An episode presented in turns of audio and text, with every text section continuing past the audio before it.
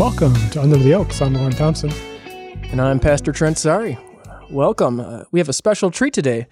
We're actually recording live here at WKLC Studios in front of a, uh, well, a, a live studio audience.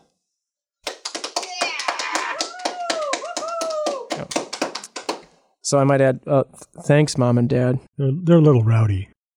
So the last episode we rounded up, or we uh, we finished up our excursus into the law, the Ten Commandments, and we talked about how futile it is for those who seek to gain salvation by means of the law, because by the law no man will be justified in God's sight. And uh, we said, well, where does that leave us? Where does that where does that point us then? If if we can't get to heaven by trying to be a good person, by trying to live according to the golden rule or by trying to follow the commandments, what hope is there? And of course, humanly speaking, there is no hope. There's nothing we can do to, to climb our way to heaven, to earn our way to heaven, or to somehow merit or, or uh, earn that spot in heaven. So, naturally, in this episode, we're going to talk about the important work of Jesus Christ, the Savior, the, the promised Savior we read through a short Bible history lesson in our last episode where we talked about some of the promises of the Savior contained in the Old Testament, and really how all of the scriptures in the Old Testament point us forward to Christ and the fulfillment of God's promises of a Savior from sin. Beginning way back in Genesis, when Adam and Eve fell into sin, there was that promise reiterated to Abraham and his offspring that through his seed all nations would be blessed. So today we're going to pick up with those promises, and we're going to ask the question well, did that promised Messiah and Savior come? Did God hold good on his promises? And if, you, if you've been with us thus far, I'm guessing that you kind of know the answer to that question. But let's take a look at what the New Testament says. In Luke chapter 2, we read, For unto you is born this day in the city of David a Savior, who is Christ the Lord. Now, that name Christ simply means Messiah or the, the anointed one. It was the term used for that promised Savior, the Messiah. Uh, sometimes people think Jesus Christ is his first and last name. You know, so Jesus would be his first name and Christ would be the last name. But no, really, Jesus is his name. Christ is the office that he hold, that he fulfills, that of the Messiah. So we see that already at his birth narrative there in Luke chapter 2. In John chapter 4, a woman said to Jesus, This is the woman at the well, I know that Messiah is coming, he who is called Christ, and when he comes, he will tell us all things. Jesus said to her, I who speak to you am he. So Jesus literally identifies himself as that long promised Messiah.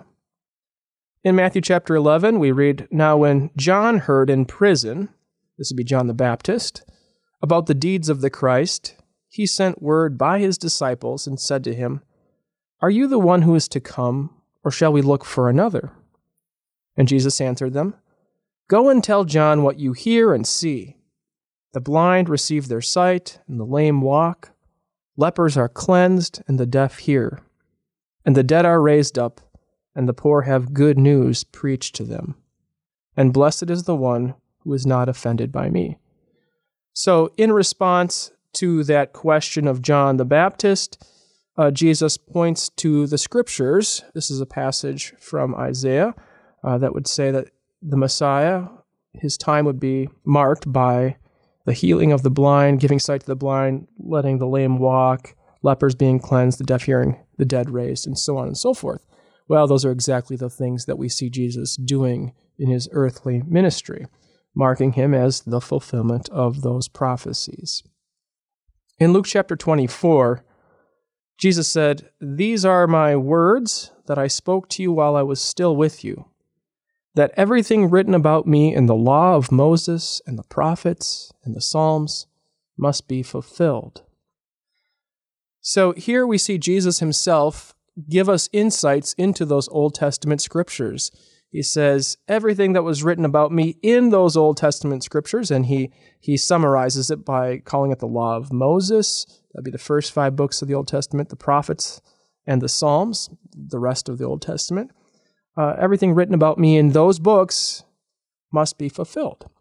And so to read the Old Testament properly, again, I've said this many times now, is to see it centering on the person and work of Jesus Christ. This is what Jesus himself tells us. In Matthew chapter 1, we read, Mary will bear a son, and you shall call his name Jesus, and he will save his people from their sins. Now, that name Jesus actually means Savior. So it's descriptive of what he actually came to do, which was to save people from their sins. We hear the angel uh, proclaiming that to Mary right there. In John chapter 14, Jesus said, I am the way and the truth and the life. No one comes to the Father except through me. So we see again that there's no way to God except through a Savior, and that Savior being Jesus Christ. Those are the words of Jesus himself, those are the words of the Scriptures. We see that also in um, the book of Acts. We hear, This Jesus is the stone that was rejected by you, the builders, which has become the cornerstone. And there is salvation in no one else, for there is no other name under heaven given among men by which we must be saved. So, you know, from passages like these, we see that Jesus of Nazareth uh, is identified as the promised Messiah of the Old Testament, the Christ, the anointed one. And the New Testament and all of the scriptures essentially proclaim him as the only, the only Savior of all people, and the only way to heaven, the only way to God, the only reason we have access to God. So obviously in the Bible, Jesus is called a number of different names. He's called Lord, he's called Redeemer, Savior, he's called the Word, the Word made flesh, the Son of God, the Son of Man, the Son of David, and Emmanuel, which means God with us. In the Old Testament, Jesus is also called the angel of the Lord. We talked about that, and I think in a previous episode. Uh, there's many references in the Old Testament to a specific not just an angel of the Lord, but the angel of the Lord. In fact, it's the angel of the Lord who appears to Moses in the burning bush in Exodus chapter 3. And it becomes apparent that this is no created angel like the rest of the angels. This is, in fact, God Himself. So, uh, the earliest church fathers would point to that, that reference to a reference to the pre incarnate Christ, the Son of God, the second person of the Trinity, before He took on human flesh. Now, establishing that Jesus is identified as the Messiah doesn't really tell us all that we, we need to know about who he is and what he's come to do. So let's talk a little bit about the person of Jesus Christ. Obviously, if you were to go around and ask people, who is Jesus Christ? What, what are some of the answers we might get, Lauren? Oh, he was a great teacher. A great teacher, yep. I think a lot a lot of people will consider that's about as far as it goes. Exactly. So people are willing to call Jesus a good person, a good teacher, a prophet of God, a good example, a guru of sorts. I mean, on par with something like Buddha or whatever. Right.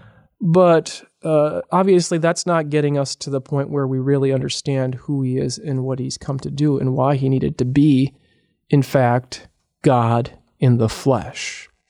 So, we're going to explore a little bit about what the Bible has to say about the divinity of Jesus, and we'll talk why that's so important to us. First of all, does the Bible say that Jesus is even God? You know, I've heard some people say, well, the Bible doesn't really say Jesus is God. And I always chuckle because uh, that's simply just not true. Uh, not only does it say that, but it says it in many different places. Jesus himself identifies himself as God in the flesh. The scriptures continue to point us to that fact over and over and over. So for instance, in 1 John chapter 5, it says, "We know that the Son of God has come and has given us understanding, so that we may know him who is true. And we are in him who is true, in his Son Jesus Christ, and he is the true God and eternal life." So very clearly there, Jesus Christ, he is true God and eternal life. We hear Thomas, after the resurrection, proclaim to Jesus, My Lord and my God. He makes that confession there when he sees the resurrected Christ, when he's able to put his hands in his side and in the nail marks in his hands and so on. Matthew chapter 16, Simon Peter gave this confession. He says, You are the Christ, the Son of the living God. So Peter uh, makes the good confession. Luke chapter 17, we have the, the account of the healing of the lepers. And it says, One of them, when he saw that he was healed, turning back, praised God with a loud voice, and he fell on his face at Jesus' feet, giving him thanks. Now, uh, why would he fall at Jesus' feet? In reverence. Okay, so let's let's take a look at what the rest of that verse, these verses talk about. It says, "Now he was a Samaritan."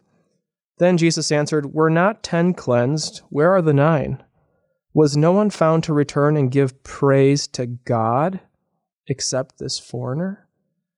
How did this leper who was cleansed? How did he give praise to God?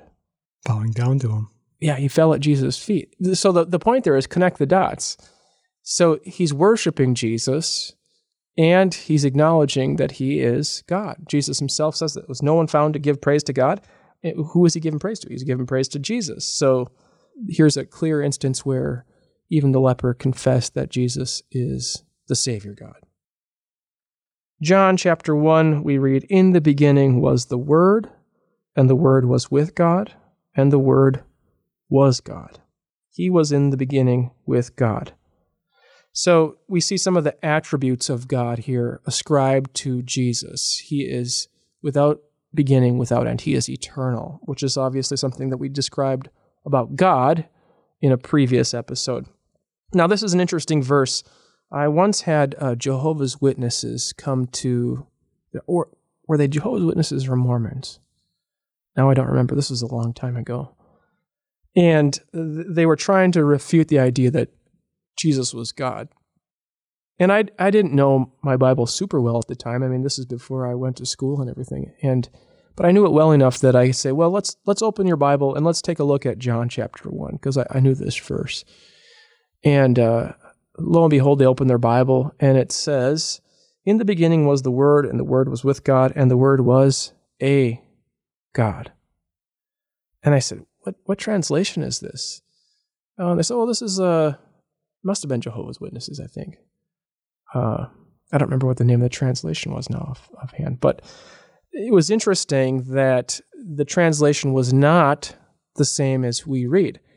And notice the subtle difference. It doesn't say that Jesus was just a God, and they would say, well, he was a God in the same sense that you and I can become gods.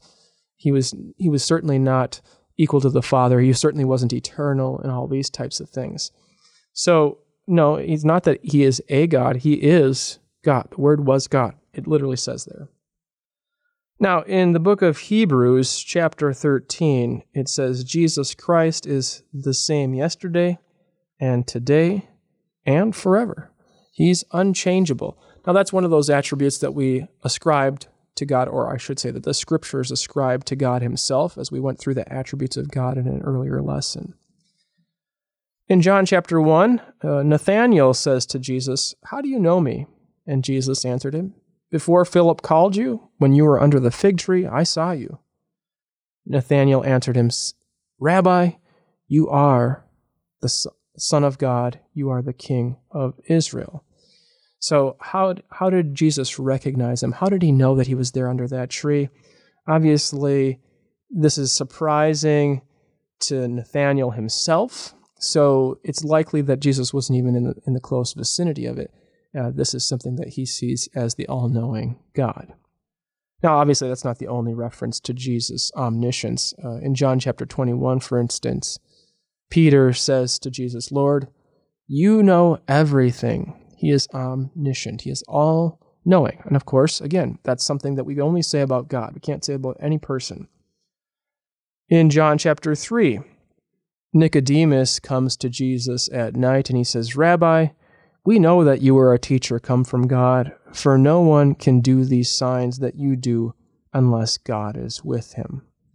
So even Nicodemus acknowledges, based on what he's seen Jesus do and the miracles that he's performed, uh, nobody can do that unless God is truly with them.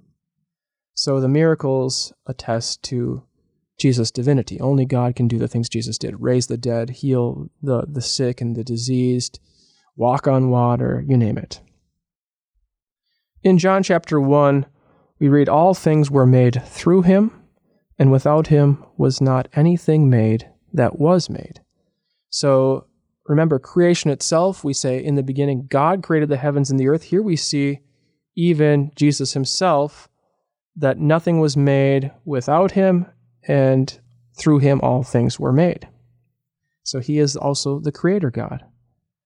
In Hebrews chapter 1, it says, He, that is Christ, is the radiance of the glory of God and the exact imprint of his nature, and he upholds the universe by the word of his power. So there we have the work of preservation, preserving creation itself, ascribed to the person of Jesus. John chapter 5. Jesus said, All may honor the Son just as they honor the Father. So he himself says that he is equal in honor to God the Father, equal in glory, equal in power, equal in, in uh, praise and worthiness to be worshiped.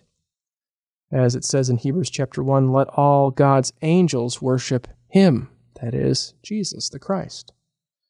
And in the book of Revelation, chapter 5, we read, Worthy is the Lamb who was slain to receive power and wealth and wisdom and might and honor and glory and blessing.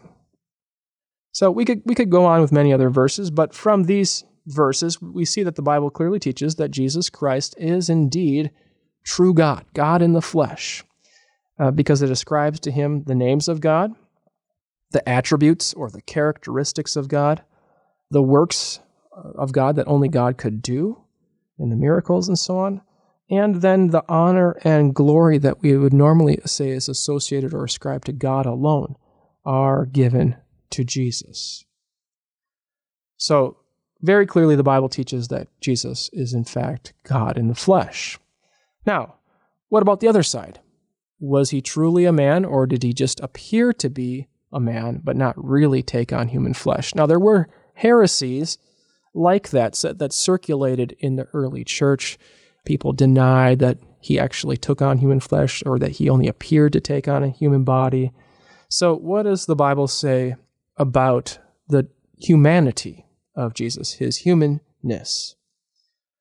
In 1 Timothy chapter 2, we read there is one God and there is one mediator between God and men, the man, Christ Jesus. So we've just talked about how the Bible clearly teaches that Jesus is God, but here, just as clearly, it teaches that he's man, the man Christ Jesus. He's a mediator between God and men. In Philippians chapter 2, it says Jesus emptied himself by taking the form of a servant, being born in the likeness of men. So he took on human flesh and blood. We say he was conceived by the Holy Spirit, born of the Virgin Mary. And he, he was born under the law to redeem those who are under the law. That would be you and me. So, uh, very much a human being, 100% just as you and I are.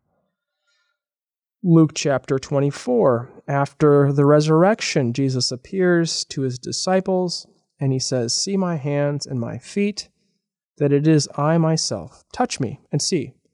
For a spirit does not have flesh and bones as you see that I have. So he can point to his flesh and bones. He, he bleeds blood. He's every bit as human as you and I are. And we'll talk about why that's important in just a minute. Matthew chapter 26, we see some of the attributes that we would normally ascribe to uh, human beings alone, right? So it says that Jesus said to them, My soul is very sorrowful, even to death. So he experiences human emotion. He experiences human needs. So the Bible says that Jesus was born. Well, that's something only a human being can do. Uh, you and I were born. That he he slept. He got tired. He needed to sleep. We find him sleeping in the back of the boat on a cushion. Uh, we know that Jesus got hungry at times. We know that he got thirsty, just like you and I do. We know that he he cried. He wept at the grave at the tomb of his good friend Lazarus. And we know that he suffered. He experienced pain and suffering just as you and I do. And he even died. Now, that last one, you might say, well, okay, but uh, really, death is something that only humans, uh, in contrast to the spiritual world, I suppose, can experience uh, because death came into the world because of sin. Now, you could argue and say, well, animals die and, and other things die too. Well, that's true because they also live in a sinful, fallen world. But the point here is that Jesus died. He was truly man. He experienced all of our human life from cradle to the grave, all of the emotions, all of the things that we go through in terms of physical hunger and need for rest, all of those things. So, just from that small uh, smattering, I'll use a big technical term there, smattering of verses, we see that the Bible expressly calls Jesus a man. It tells us Jesus has a human body and soul. It tells us that Jesus had human qualities, characteristics, attributes. So that kind of leaves us with a little bit of a conundrum. There's another big term for you, right? who then is this Jesus? I mean, it seemed like we just spent a while establishing that Jesus is God, and then we just spent a little while establishing that Jesus is true man. Now, which one is it? That doesn't make a lot of sense. Yeah. Is he God or is he man? That's the question. You know, answer me, Lauren. Uh. I'm just kidding. Who then is Jesus Christ? Matthew chapter 16. Jesus asked his disciples, Who do people say that the Son of Man is? And Simon Peter replied, You are the Christ, the Son of the living God. So, is he true God? Yes. Uh, John 1 says, The Word became flesh and dwelt among us. Is he true man? Answers, Yes. Both things are true. He is 100% true God. He is 100% true man. And you say, well, that's 200%. That can't be.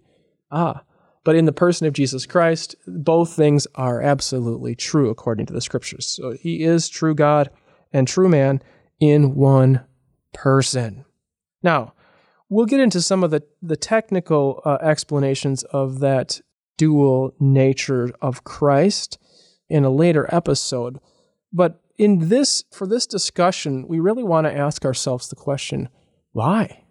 Why does the Bible go to such great lengths to establish these two things that Jesus is true God and that he is true man. So, and these questions that we're about to ask ourselves now, uh, make no mistake, these are absolutely fundamental to understanding the Christian faith, to understanding our salvation.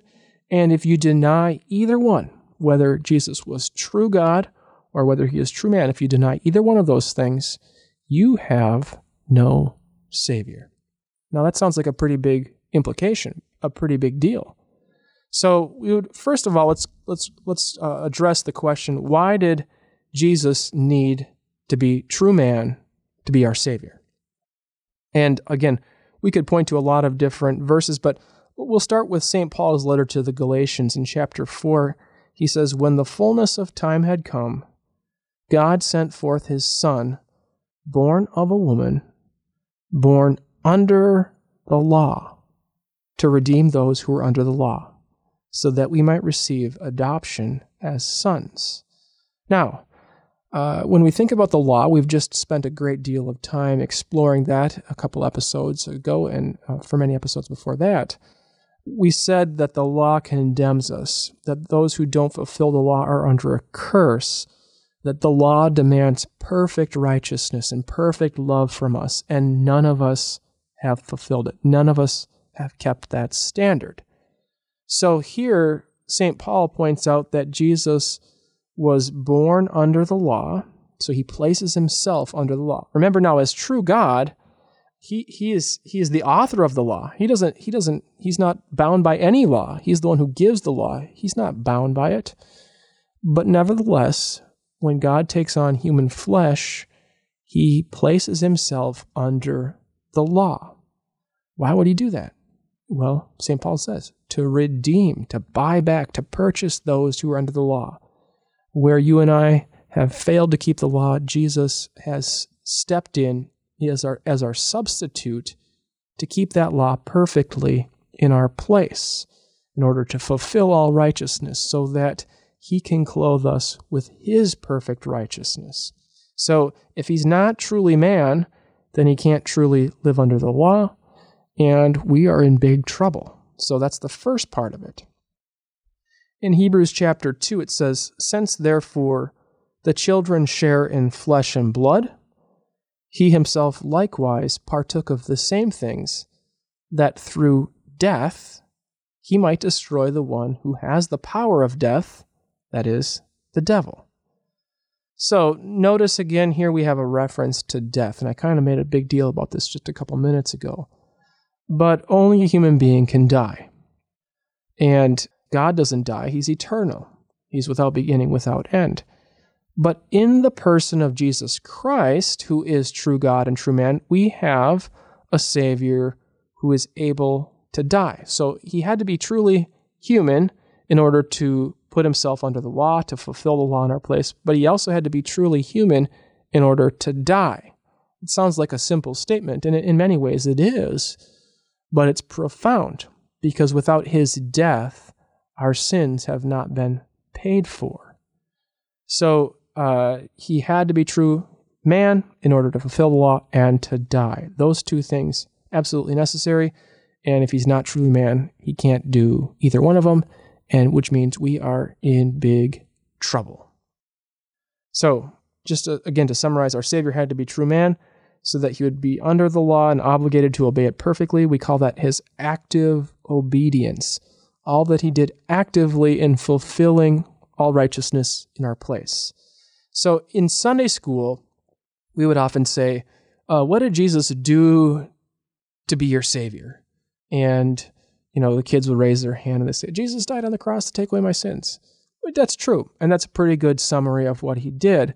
But it's not all he did.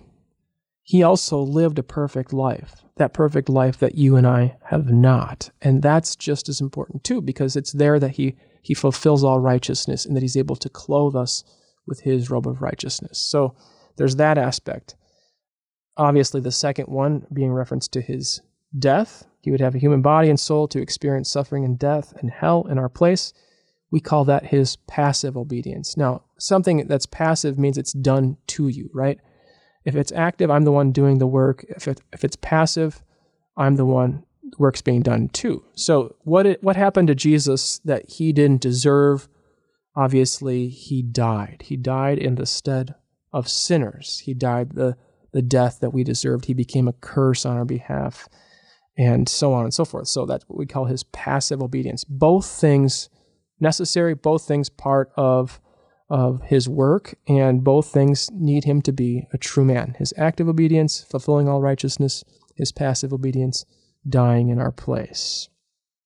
So that covers, you know, why he had to be true man. Now let's flip it around. Why did our Savior, Jesus, why did he have to be true God. In the book of Romans, St. Paul says, For as by the one man's disobedience, that would be a reference to Adam, Adam, the many were made sinners. So we talked about how uh, death spread from one man and how death came to all men because all men sinned. We talked about the, the guilt that we inherit from Adam and as, as being born in the image of sinful Adam, we are born into this world sinful dead in our sins and trespasses, blind, hostile, enemies of God, and so on and so forth. But here we see that just as a disobedience, uh, through one man's disobedience, Adam's many were made sinners, so by the one man's obedience, the many will be made righteous. So that perfect fulfillment of the law that would be impossible for us is possible for the one who is, in fact, God in the flesh. In Mark chapter 10, Jesus said, The Son of Man came not to be served, but to serve, and to give his life as a ransom for many. So again, we see that he had to die. But, you know, if, if you were a good man, let's say hypothetically, I were able to keep the law perfectly. And uh, with was without sin, and then I were to say, well, you know what, I'm gonna I'm gonna volunteer to die on behalf of other people. How many people could I save by my death? None. None, because I'm just a, another man. It doesn't doesn't do the world any good. I mean, it might do somebody. Yeah, I, mean, I suppose if somebody sacrifices their life in the line of battle or whatever it might be, that's certainly I, I don't want to to uh, downplay the significance of that kind of sacrifice. But at the end of the day, I might be able to save a couple people for a time, but uh, ultimately we, we're all dead, and that's the end of the story. But we place God Himself into the equation, and now that death takes on a whole new significance. Jesus' death is not just the death of another man, it's in fact the death of God in the flesh, which means that His death has salvific value for all people of all places, of all times, all of it. Because it's not just a man in the equation, we're talking about God Himself. And so this is one of these strange things where some people really wrestle with can we say that Mary is the mother of God? Uh, yep. In fact, we can call her the Theotokos, the God bearer, because the person that she gives birth to is true man, yes, but he is also true God. So she can rightfully be called the mother of God. In the same way, can we say God died on the cross? Y- yeah, we, we can. In fact, we have to. If we don't say that, if we deny it, then we deny something that's foundational to our salvation. If it's just another man who dies on the cross, we have no Savior, and we are still doomed and in our sins. But God Himself has died in the person of Jesus Christ, we can say, which is a, sort of a, a really big statement to try to wrap our mind around because God is without beginning, He's without end. God doesn't die. But in the person of Jesus Christ, who is true God and true man, we can in fact say, God died. And we must say that. In 1 Timothy chapter 2, Paul writes, There is one God, and there is one mediator between God and men, the man Christ Jesus, who gave himself as a ransom for all. And again, we see the, the benefits of the life and death of this man, this person, Jesus Christ, who is true man and true God, and that his death is sufficient to pay the ransom for all people of all times, of all places. So, again, why did our Savior have to be true God? To fulfill the law perfectly for all sinners, giving them eternal righteousness, and so that his suffering and death would be sufficient for the sins of the whole world including the suffering of eternal hell for everyone, as he ex- experienced God's abandonment on the cross, crying out, My God, my God, why have you forsaken me? Uh, he, he knew what it was like to be abandoned by God. That's what we deserved on account of our sins. And yet he did that for us so that we wouldn't have to suffer that fate in hell eternally. Obviously, we'll talk more about how we appropriate the benefits of uh, Jesus Christ in his person and work, his salvific life and death and resurrection in uh, coming episodes and further episodes. So, we do hope that you'll join us as we explore more in detail the person and work of Jesus Christ. This is the very heart and core of the entire scriptures. So, I hope you'll you'll join us next time. This is Pastor Trent Sari. And I'm Lauren Thompson. The smaller audience. Yeah, that's pretty weak.